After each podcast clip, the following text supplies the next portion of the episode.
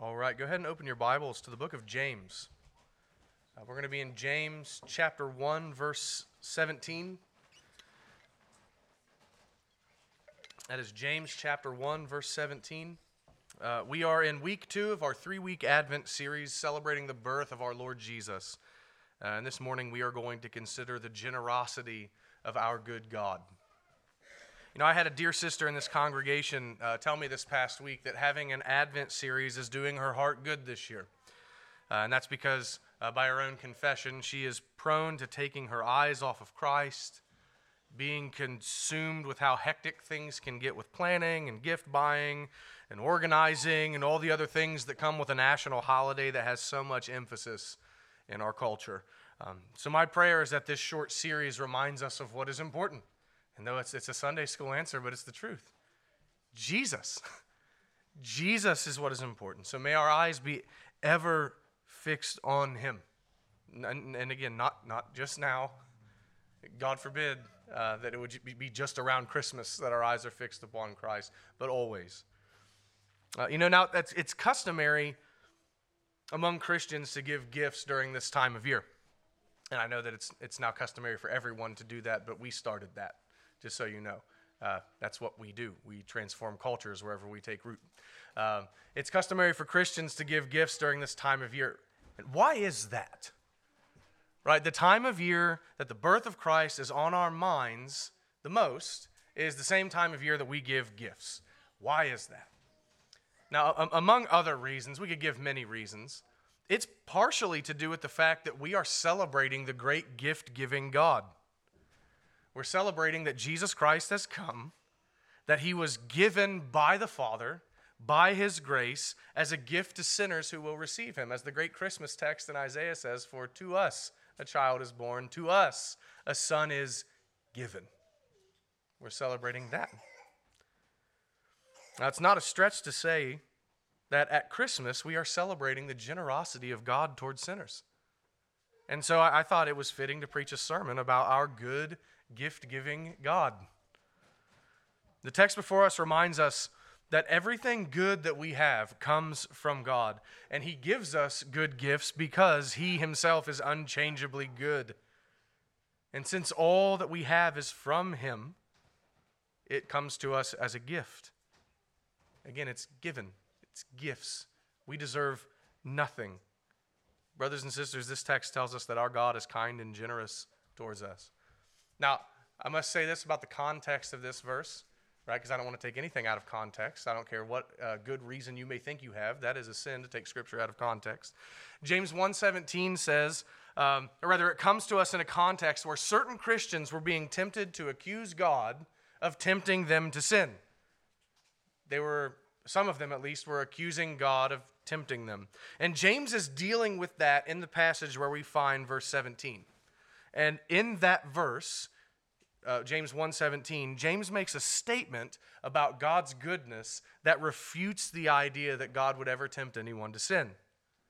And in making that statement in verse 17, James indirectly gives us a broad and universal declaration that all good gifts come from God.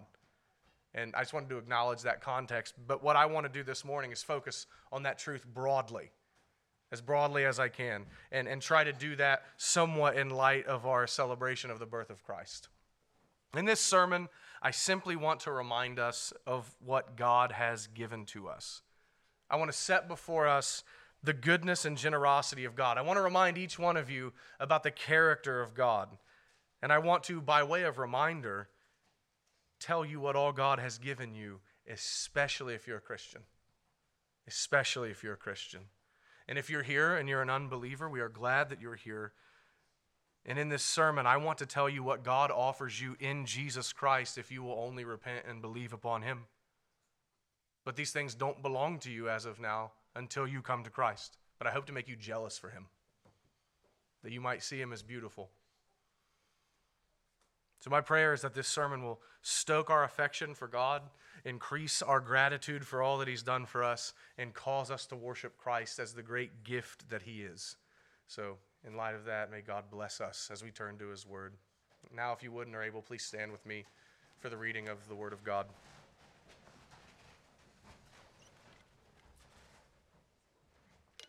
James chapter 1, verse 17. Every good gift and every perfect gift is from above coming down from the Father of lights, with whom there is no variation or shadow due to change. Amen. This is the word of the Lord. Let's pray. Our Heavenly Father, we thank you for another opportunity to gather and worship you, and for another opportunity to humble ourselves before your word. Your word is truth. It is precious to us. It reminds us of all that we are so prone to forget. It sees through us, it reveals us to ourselves, and it shows us your kindness toward us. Most of all, it shows us your kindness to give us your Son, Jesus Christ. And so we ask this morning that you would quiet our minds from all that would distract us from hearing your voice. Open our hearts to receive your word, see your goodness, be encouraged, and to value Christ as the gift that he is. Have mercy on us this morning and glorify yourself in us as you change us by your word and spirit. We ask these things in Jesus' name and for his sake. Amen. You may be seated.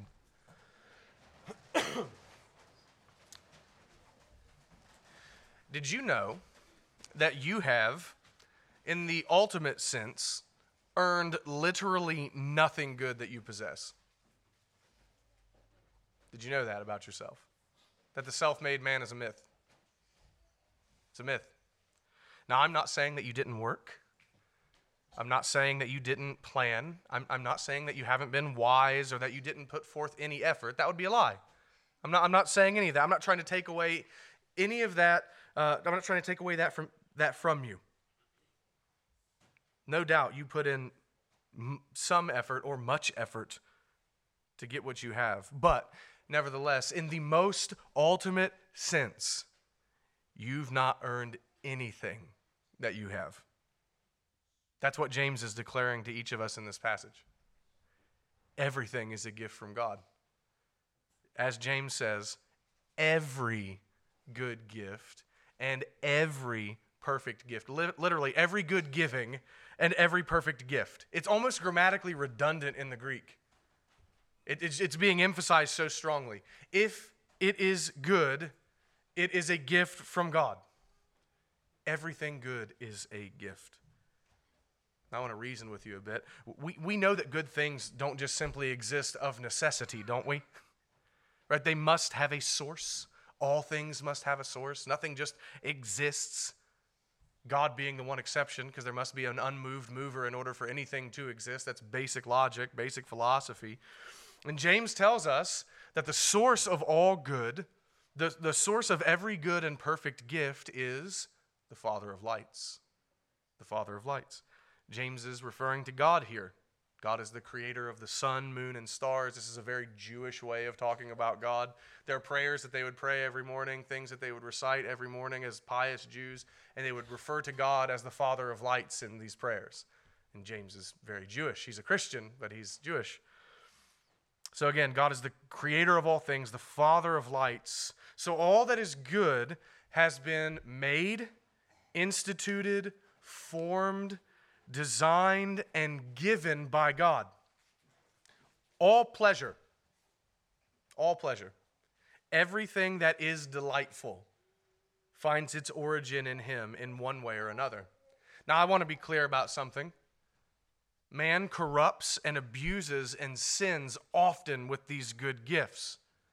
But the goodness of anything, the delightfulness of anything, even the ability for human beings to delight and profit or feel any good is from God. Hear, hear me out. The drunkard abuses the good gift of wine. The fornicator abuses the good gift of intimacy. But the gifts themselves, considered in themselves, are still good gifts. They've just been abused by the wicked, which, by the way, let us consider how wicked we must be to take a good gift and make it wicked. But the gift by itself is still a good gift. So again, all that is good is from God, and the wickedness of men does not change the goodness of the gift itself. Again, if it is delightful, if it is pleasurable, if it is good, if it brings joy at all, it is from God. And this text establishes clearly that everything you have has been given. Given. This is reasonable, is it not? Where did the good thing come from? It didn't come from you.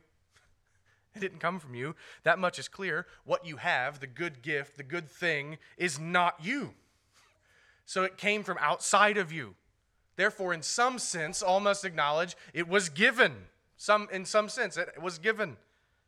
And obviously, this thought is biblical. As Jonathan Edwards would say, tis reasonable and tis biblical. This thought is biblical because James speaks of good gifts, and gifts, by definition, must be given. The Apostle Paul tells us a similar thing in 1 Corinthians 4 7. He says, For who sees anything different in you? For what do you have that you did not receive? What do you have that you did not receive? If then you received it, why do you boast as if you did not receive it? Now, Paul there is speaking of spiritual knowledge, but James tells us that this is true about literally everything. What do you have that you did not receive? What do you have that is not a gift? And again, James tells us that all we have has been given by God. This is very reasonable, right? God is sovereign, God foreordains all things whatsoever comes to pass. He rules over all things and providentially governs all that comes to pass in heaven and on earth. He does as he sees fit. He is God over all. Nothing happens apart from his divine sovereign will. And so, in light of that, nothing you have could be yours apart from his foreordination, will, consent, and giving. If God is God, and he is, then all that you have is been, has been given from him to you. You know, I have an unbelieving family member who, uh, when she talks about all that she has, if you talk to her long enough, eventually something along these lines will come out. I have all this stuff, I have all this money, and I worked and I saved. But listen to me, David. If God doesn't say that you're going to get something, you're not going to get it. The unbeliever can recognize these things. How much more should we? If there is a God and you have something, He gave it to you, whether directly or indirectly. If again, as as my family member says, unless God says you're going to get it, you ain't going to get it. Furthermore, whatever is given by God must be a gift. For who has ever obligated God to give anything? For who has known the mind of the Lord, or who has been his counselor, or who has given a gift to him that he might be repaid? As Paul says in Romans 11. Who can make the Almighty his debtor? Who can force God to give anything? No one. Period. No one. To go even further, how could a creature even begin to obligate the Creator? You're simply not strong enough. Like, even if you wanted to, you can't obligate him. You cannot impose on the sovereign God. So then, all that he gives must be, of necessity, a gift from him to us. And he has given us all that we have. Again, every good gift and every perfect gift is from above, coming down from the Father of lights. To go even further still, again, I just want to argue this to you. I want you to see this very clearly. All things must be a gift from God because we've not earned anything must be a gift because we've not earned anything. We have actually demerited all things because of sin. We've demerited all things. We deserve less than a gift. We positively deserve punishment because we are sinners. We, we deserve nothing good from God. Why? Because we have disregarded Him. We have impugned His character. We have been ungrateful for His gifts. And how do I know that? Because we have refused to love and worship and obey Him as we should. Each one of us has rebelled against the Lord and went his or her own way. God certainly does not owe us anything. Actually, I, I take that back. He does owe us one thing divine justice, condemnation, eternal wrath. He does owe us hell. That is the only thing that you and I have actually earned from God. By our sin, we have positively earned his hatred and just judgment. That alone is what we have merited. And just real quick, have you ever thought about that for just a minute? You deserve for God to hate you. So do I. I'm not pointing the finger here. Everyone in this room deserves for God to hate them because we sin. In light of this, would any of us dare to be so bold as to say we've been good enough or righteous enough to demand a single thing from God?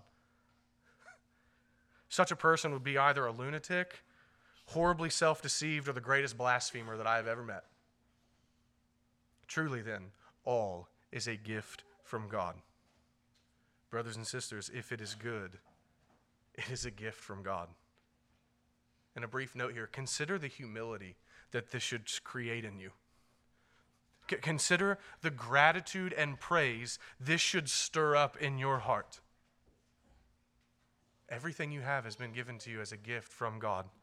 We would do well to take the, these things to heart. For the one who receives this truth by faith, it is incredibly humbling and worship inducing.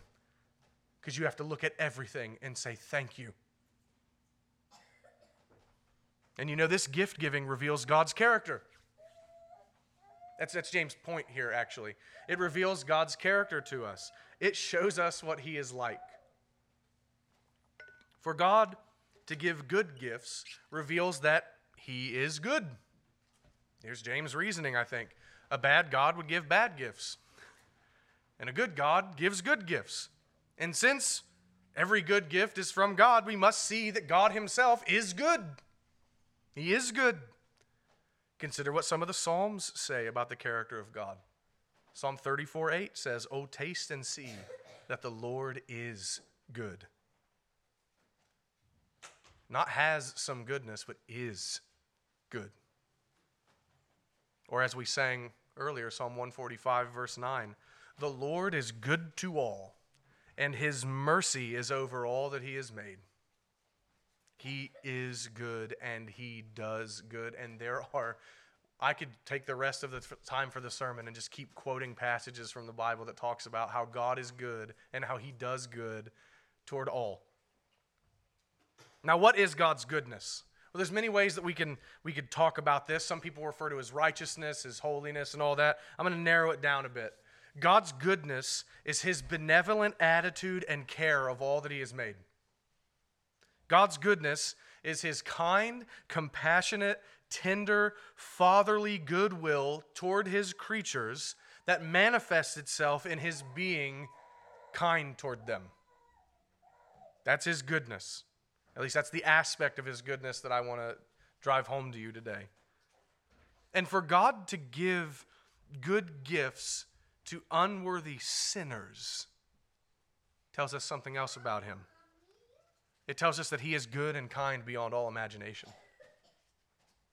It's one thing to give good gifts to those who love you and perfectly obey you and esteem you as you deserve and count you as a friend and are good, but it's another thing altogether to give gifts to sinners.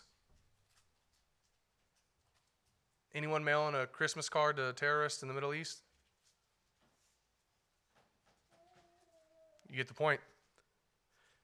It's another thing to give gifts to your enemies, to sinners. And it's another thing altogether for God, the Holy One, to give good gifts to those who have rebelled against Him on a daily basis. That God would give good gifts to those who have not merited them, but instead have positively earned His wrath, staggers the mind. Who does that? Who gives to their enemies? Who gives to rebels? Right? Who gives to someone? If someone came up to you in the middle of Walmart and spat in your face, would you give him $100? Who does this? Only an infinitely good God who does good simply because he is good does this. And this is our God. And James tells us that our God is unchangeably good. He is immutable. He does not change at all, and that means that he does not change in his goodness. James says at the end of the verse, of the Father of lights, there is no variation or shadow due to change in him. This is actually really clever out of James, I think.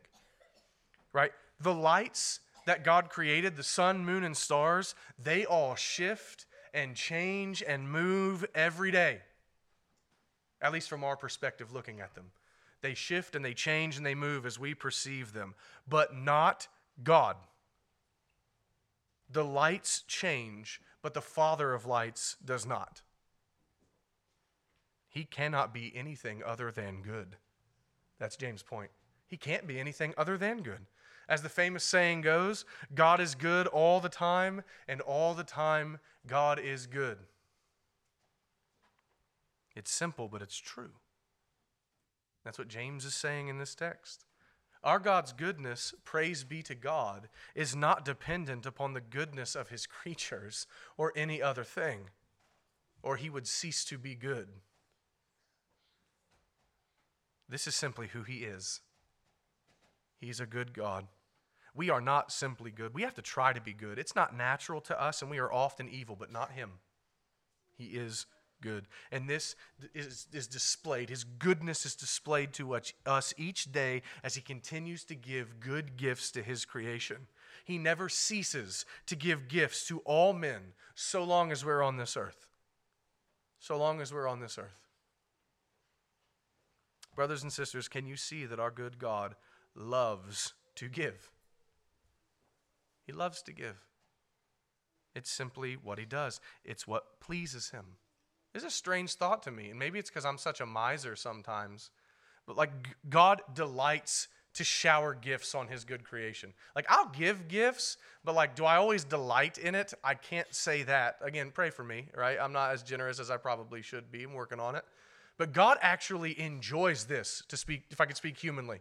He enjoys giving good gifts. How do I know that? Because he does all that he pleases and he does this. He delights in this because this is who he is. He is goodness itself. This is his nature. And think on this how unlike us is our God? Again, I already made reference to this, but all things belong to him. They are his by right of creation. As the psalmist says in Psalm 50, verse 10, the cattle on a thousand hills belongs to the Lord. What does that mean? The earth and its fullness. Everything in it belongs to him. All power and all things are His, and yet He does not keep it all for Himself. He needs nothing. He is God. He owns all. But He is no stingy king, as we are so prone to seeing in this world. He's no Scrooge. He is no miser who wants to keep everything for himself and give to none. In fact, the only thing that he refuses to share is the glory due to his name. That is the only thing that he will not share. Everything else shares it with everyone. Consider that. He gives. He gives and he gives, for this is who he is. He owns it all and he doesn't hoard it for himself. He holds one thing back, and that is the worship and glory due to his name, and he gives everything else to his creation. What a God!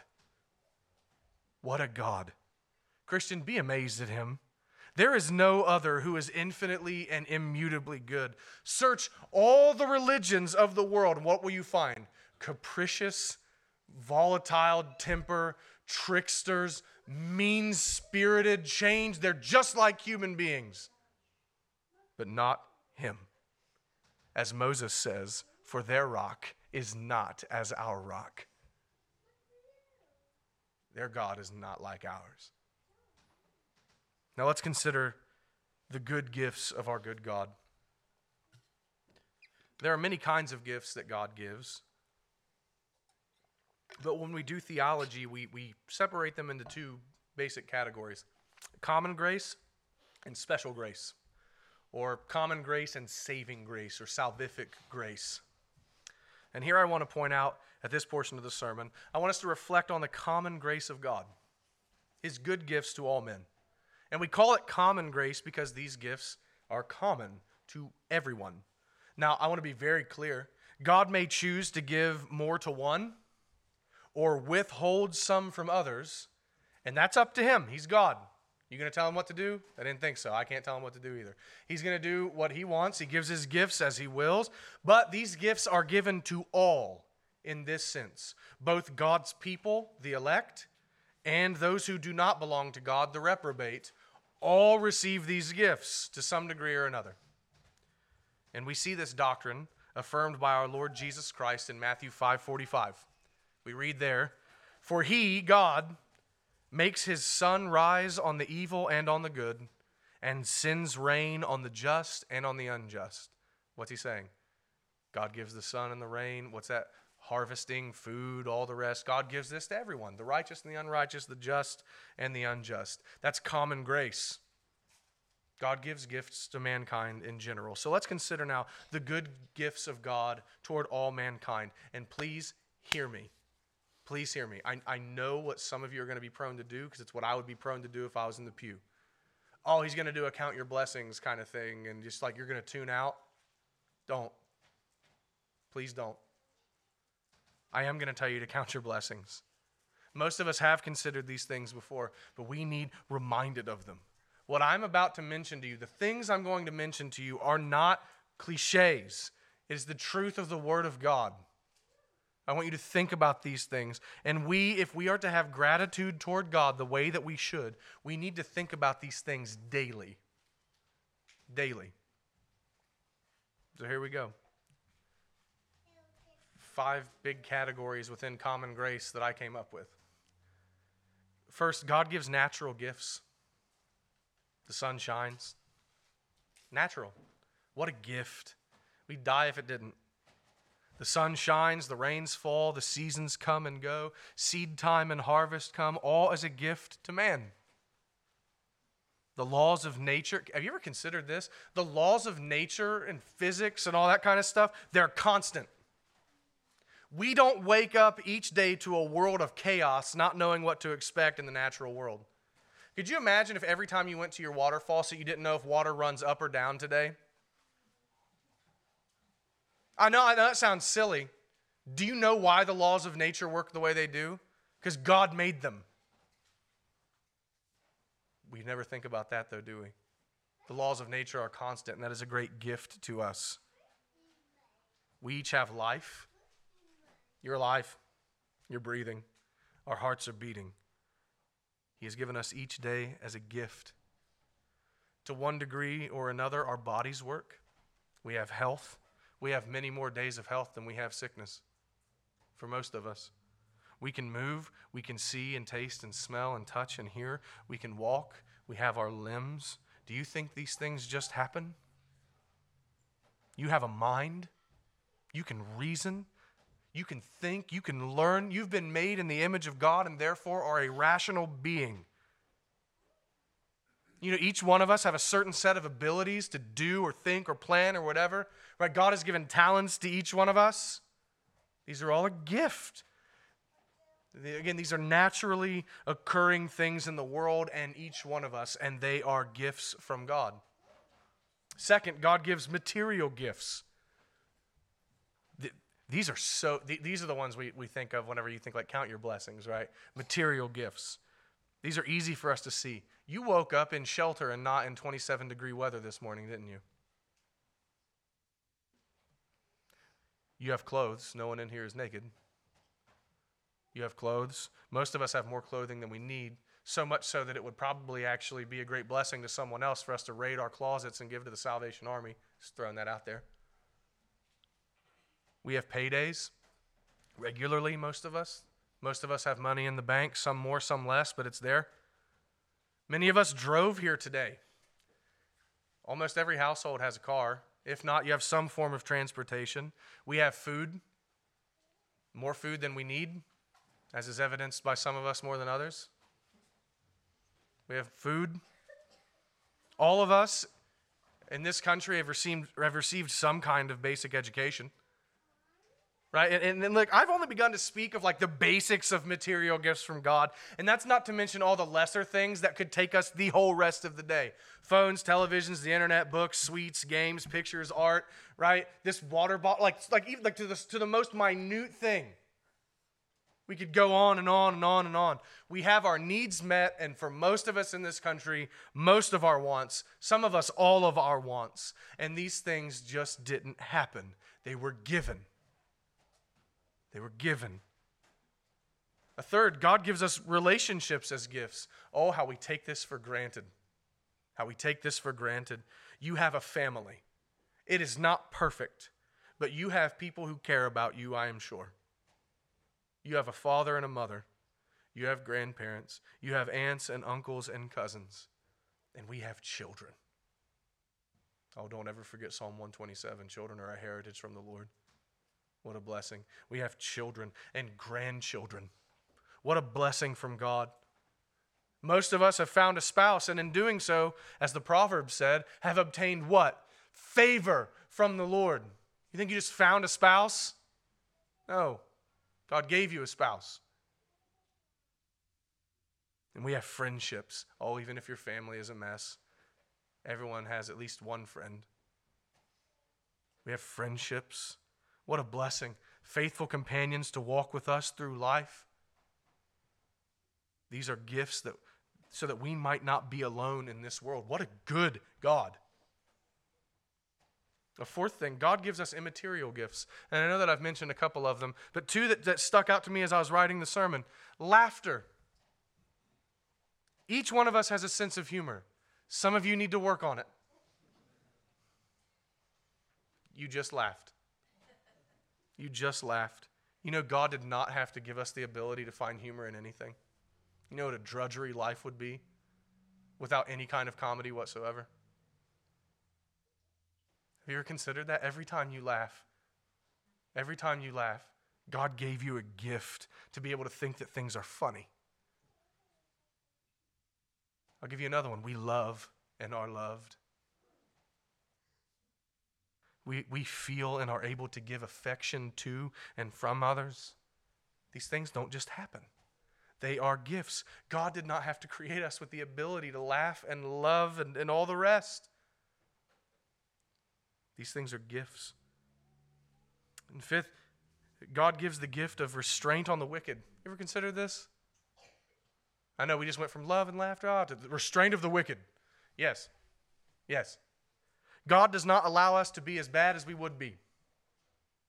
You know, Hitler wasn't even as bad as Hitler could have been. Yeah, that's a controversial statement, but it's true. Marx wasn't as bad as Marx could have been. God has, to one degree or another, given a conscience to all men. He has, to some degree, written his law on the hearts of men and a sense of eternity and judgment on the hearts of all men. So there is a general sense of morality in the world, and what men might do otherwise is restrained by God. I just want to put this to you. If God turned us completely loose in our sin, this world would be quite close to hell on earth. But He restrains us with many different means what a gift. We've not even begun to scratch the surface, but you see what I'm getting at, I think. I hope I've, I've, brought some things to your attention. Everything we have is a gift. And God gives this common grace to one degree or another to all men. And to top it all off, all men are sinners. And in spite of that, God still get I would not let a sinner laugh if I was God. I wouldn't. Oh, you rebel against me all the day long. You give me thanks for nothing. You are not allowed to laugh at anything. Joy is gone. No, but he doesn't do that. How good must he be? How good must he be? Truly, brothers and sisters, God is good.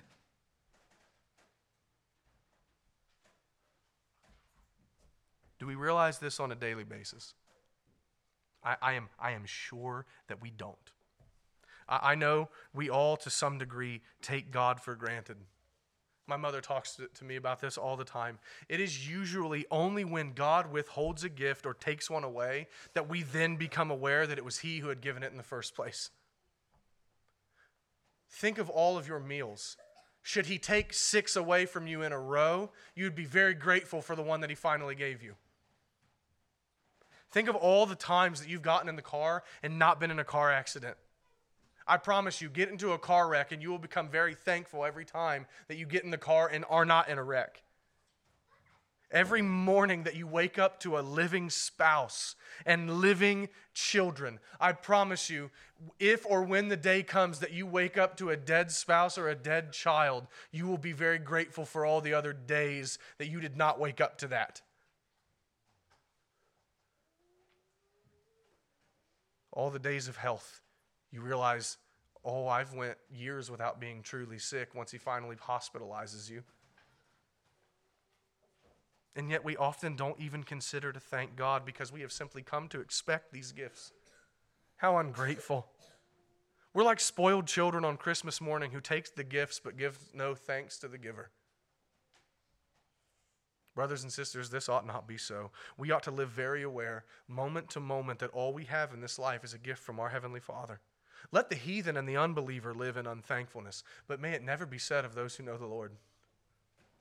You who fear the Lord, praise the Lord for his earthly gifts that he has given to you. Praise him. And yet, for all of God's goodness and giving, man still sins. Are you not frustrated with yourself at all? Because I'm not talking about them, I'm talking about us. They're included, but I'm talking about us. For all this, man still sins. And as Paul tells us in Romans 1, worships the creation instead of the creator. Or to use James' language, worships the gifts instead of the giver. We take all that he gives and still we sin. We live apart from him in so many ways. We take from his hand and we do not give him his due of worship, faith, love, and obedience. Brothers and sisters, this is wickedness. And this is what all men have done and do. And this is why our good God judges sinners. I'm stealing this from Paul Washer. He's a better preacher than me. God is good. And that is the most terrifying sentence that you have heard in this entire sermon because you are not good. If God is good, and He is, He also must be just.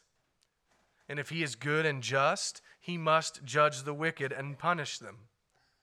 God's goodness is amazing because he is so kind to the unworthy sinner, and at the same time, it is terrifying because we are sinners. If he is good, he must judge. And check this what did James tell us? His goodness is immutable, it is uncompromising. What does that mean? He is an immutable, uncompromising judge of the wicked. He cannot be other than that. The phrase God is good should strike terror into the heart of every sinner when we think of how not good that we are. Unbeliever, please let the goodness of God lead you to repentance. This is why He has been good to you. Right? See that his goodness and kindness is meant to lead you to see how ungrateful and wicked that you have been towards him, so that you might look to him for mercy and salvation in Christ. But until you come to Christ, the Apostle Paul tells us you're just storing up wrath against wrath for the day of wrath. As we take advantage of the kindness of God and never turn from our sin and turn towards Christ, what is He doing? Every day, as it were, there's another tick mark there's another day of my goodness that He spat upon. And each day that we live and breathe apart from Christ, we are accumulating more and more wrath for the day of wrath. Unbeliever, don't do this. Come to Christ in repentance, trusting God's good promise that He will forgive you for Christ's sake. And, Christian, let His goodness have its effect on you as well. Let it lead you to worship and gratitude. But though we are so wicked, as I said already, that does not change God's goodness and kindness. And so he continues to give good gifts of free grace. And that leads us now to the greatest gift of God, a gift of special grace, a gift of saving grace. Now we come to consider what I have been waiting to get to all morning the most perfect gift with a capital G, the most truly perfect gift that overshadows all others the Lord Jesus Christ. All hearing his name is a gift. His name sounds in our ears and speaks to our hearts and says, Salvation, atonement, peace, joy, righteousness, forgiveness, eternal life. He is the gift that makes all others look small. He is the truly good gift and perfect gift. I'm going to beat this drum for the next 15 minutes. Jesus Christ is the gift. The gift. You may ask, was he given? Yes. Oh, yes. He was given for us, given to us, and given in our place.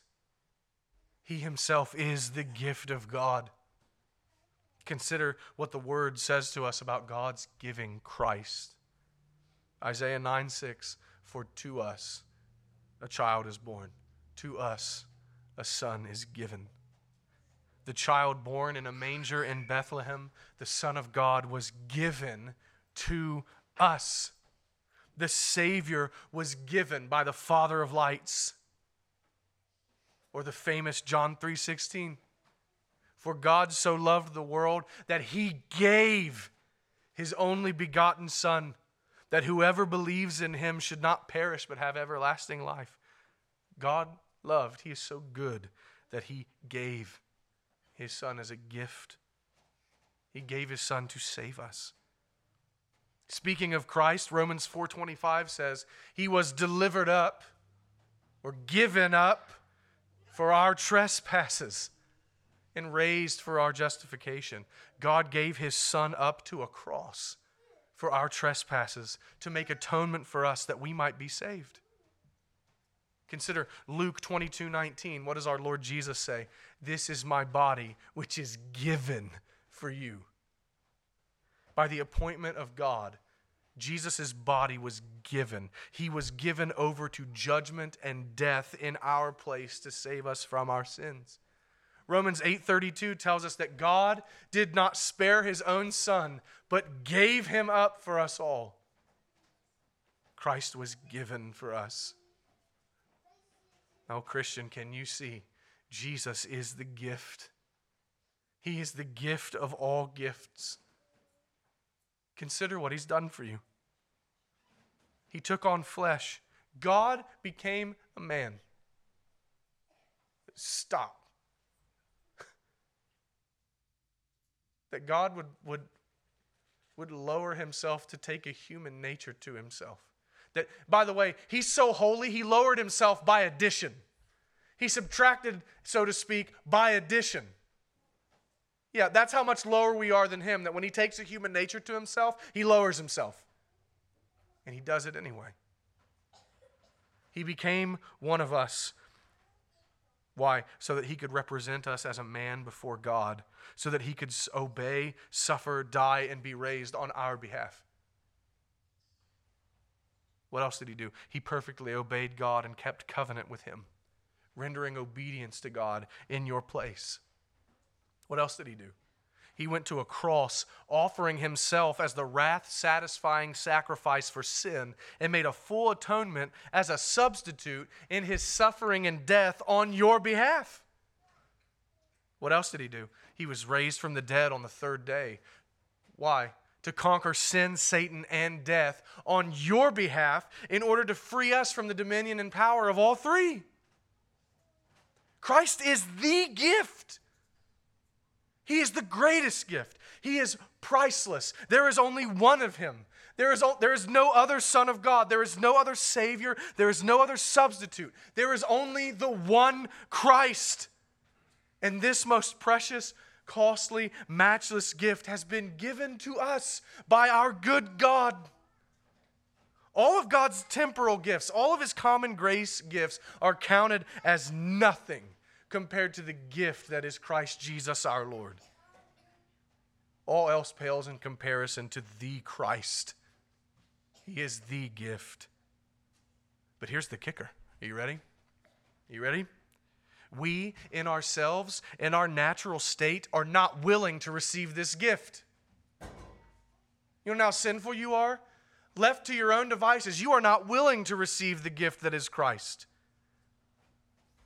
We are dead in our sins, and our trespasses and want nothing to do with God. We naturally spit upon his kindness and grace and generosity toward us. As the apostle says in Romans 8 7, for the mind that is set on the flesh is hostile to God.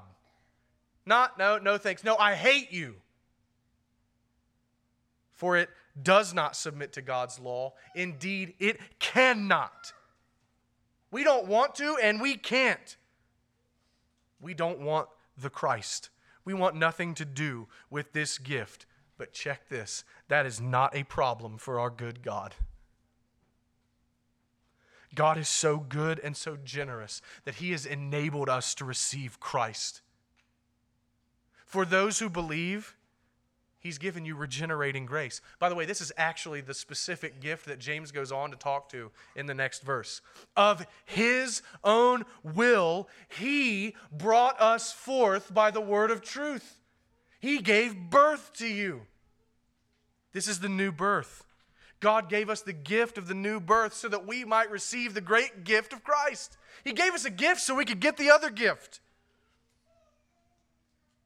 He, he granted us a, spir- a spiritual life and faith and a new nature that wants to and is able to lay hold of Christ by faith and receive Him. What a gift! God makes us able and willing to believe on Christ and receive Him. We're still not done. We're still not done.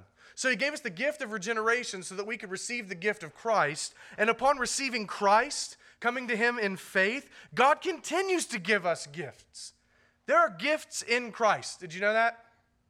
There are gifts that we get in Him and Him alone. And so, brothers and sisters, because we have Him, we have everything. Let me give you a list. In Him, we have the forgiveness of sins. In Him, we have perfect righteousness credited to our account. In Him, we have justification, a legal declaration that we are righteous in God's sight because of Christ. In him we have peace with God and are no longer enemies. In him we receive adoption into God's family and are no longer counted as rebels, but as sons. In him we receive the indwelling Holy Spirit to comfort, lead, and guide us. In him we have sanctification, that we would grow and be more and more freed from sin in this life. In him we have the preservation of our souls, for God will not allow the one who has been united to his beloved Son to perish. In him, we have help and mercy and grace to withstand the sorrows and trials of life. In him, we have comfort and encouragement and the pity of God as beloved children. In him, we have the assurance of salvation, the sure knowledge that we are saved by him. In him, we have future glorification, where we will be set free from the very presence of sin. In him, we have a future resurrection of our bodies to look forward to. In him, we have eternal life with God and joy and splendor forevermore. In him, in Christ, we have everything. Stand amazed, Christian. Stand amazed. Truly, every good gift and every perfect gift comes from God in heaven and we are unworthy but grateful recipients. We are unworthy but grateful recipients. Oh, Christian, honor Christ in your hearts as the great gift. We deserve nothing. We paid nothing. We did nothing. And yet we have Him. He was given for us and to us by grace. This is what we're celebrating at Christmas. God has given us Christ.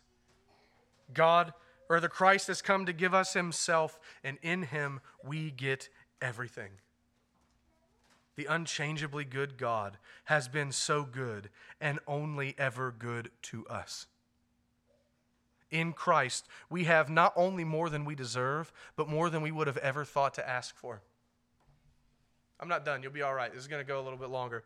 Consider this in our sinful state, for us to have ever come to God, I want you to think about this for a minute. This is, this is, this is a hypothetical. I, I don't believe that this was possible, but just bear with me. In our sinful state, for us to have ever come to God and asked for Him to give us His beloved Son, for us to ask for such a gift would have been the height of arrogance and presumption. Now, mind you, we would not have thought to ask because we were at enmity with God. But if somehow humanity would have thought to ask God to do this for us in Christ, we would have been out of bounds to ask because we are so wicked and deserving of damnation. But God thought of it. God desired to do this for us. What would have been ridiculous for us to ask, God says, No, I'm so good that I'm going to do it, and you would have never asked. This is our good God. At Christmas, as we, are as we consider that a son has been given to and for us, we are compelled to confess God has been good to me. God has been kind to me. God has given me more than I could have ever wanted. He has given me Jesus Christ. We're celebrating the goodness and generosity of our God to give us a Savior. Let me illustrate a point. God gives us everything we have in this world, and then He gives us Christ. I was talking to our brother Jason about this last week. A, a sentence has stuck with me for a couple of years now, or, or I think it's been that long. All this and heaven too. That stuck with me. A woman I went to high school with uh, once posted a photo online of herself and her husband and their son, and I do believe that they had a hard time getting a son, getting a child. And she captioned the photo, All this and heaven too. And that has stuck with me. What was she doing? God has given me a family. God has given me many earthly blessings, and on top of it, He has saved my soul. Brothers and sisters, we have many good things in this world to praise God and be thankful for, and this is especially brought to our attention during the holidays, or at least it should be. But then, we also come face to face with the fact that God has given us Jesus Christ, and it is so much that we can hardly stand it. It's almost too much grace. Almost. This is mind boggling. If we really think about this, we can't sit still, but want to come out of our seats shouting for joy. We, we, when we consider this, we have to look around at our lives and say, I can hardly believe that He has given me all of this and heaven. And that's just another way of saying, He's given me all that I have and Christ. And it is Christ who overshadows all the rest and makes the other gifts truly sweet. For without him, all the earthly gifts we could ever have fade away in the end. So, brothers and sisters, praise God for his goodness. Praise him for all that he's given to you. And this Christmas, praise him for the gift of Christ. And don't let it stop there. Praise him always for Christ. Why? He is always yours. Worldly gifts come and go, they can be given and taken away. Ask our brother Job. But Christ is the gift that will not fade away. He is the gift that will never wear out. He is the gift that will never perish. He is the gift, praise God, that once received is yours forever. So praise God for Christ and rejoice that He has enabled you to receive Him. But as we come to the end of this sermon, I want to speak to those of you who might be hurting. I want to, I want to try to be, um, I always try to be pastoral, but especially to you who might be hurting right now. Maybe the holidays are very hard for you. Maybe they're very hard. And you don't really look forward to Christmas. There's family fighting, sickness, loved ones who are gone, an empty seat at the table. Maybe there are children or grandchildren that you thought would be present but have departed from this world. There's financial stress that gets pointed out and not being able to afford the gifts that you wanted to give. Many other things. I want you to remember something. Our celebration of Christmas is not about any of those things. Family is a good gift. Children are a good gift. Friends are a good gift. Gifts are good gifts. But we are celebrating God's ultimate gift, Jesus Christ. We are celebrating the gift. Oh, fix your eyes upon him. Fix your eyes on him. Remember this God is good. He has given you many good things in this world. And more importantly, He has given you all things in Christ. As the Apostle Paul says, rejoice in the Lord always. Again, I will say, rejoice. So may God grant each one of us to rejoice in Jesus Christ, the great gift of God. Amen. Let's pray. God, we thank you for your word. But God, we thank you for your word in that it is your appointed means by which we have received Christ. It's in your word that we see Christ. It's in your word that we hear of what he's done for us. It's in your word that we see all the blessings that we have in him. It's in your word that we were told of the gospel that we have that you enabled us to believe so that we could receive him. That's why we love your word because we love your son. Thank you for your son. I pray, God, that you would open all of our hearts to receive Christ and rejoice in him always. Have mercy on us. And again, we praise you and we thank you for all that we have in him, for in him we have all things. Amen.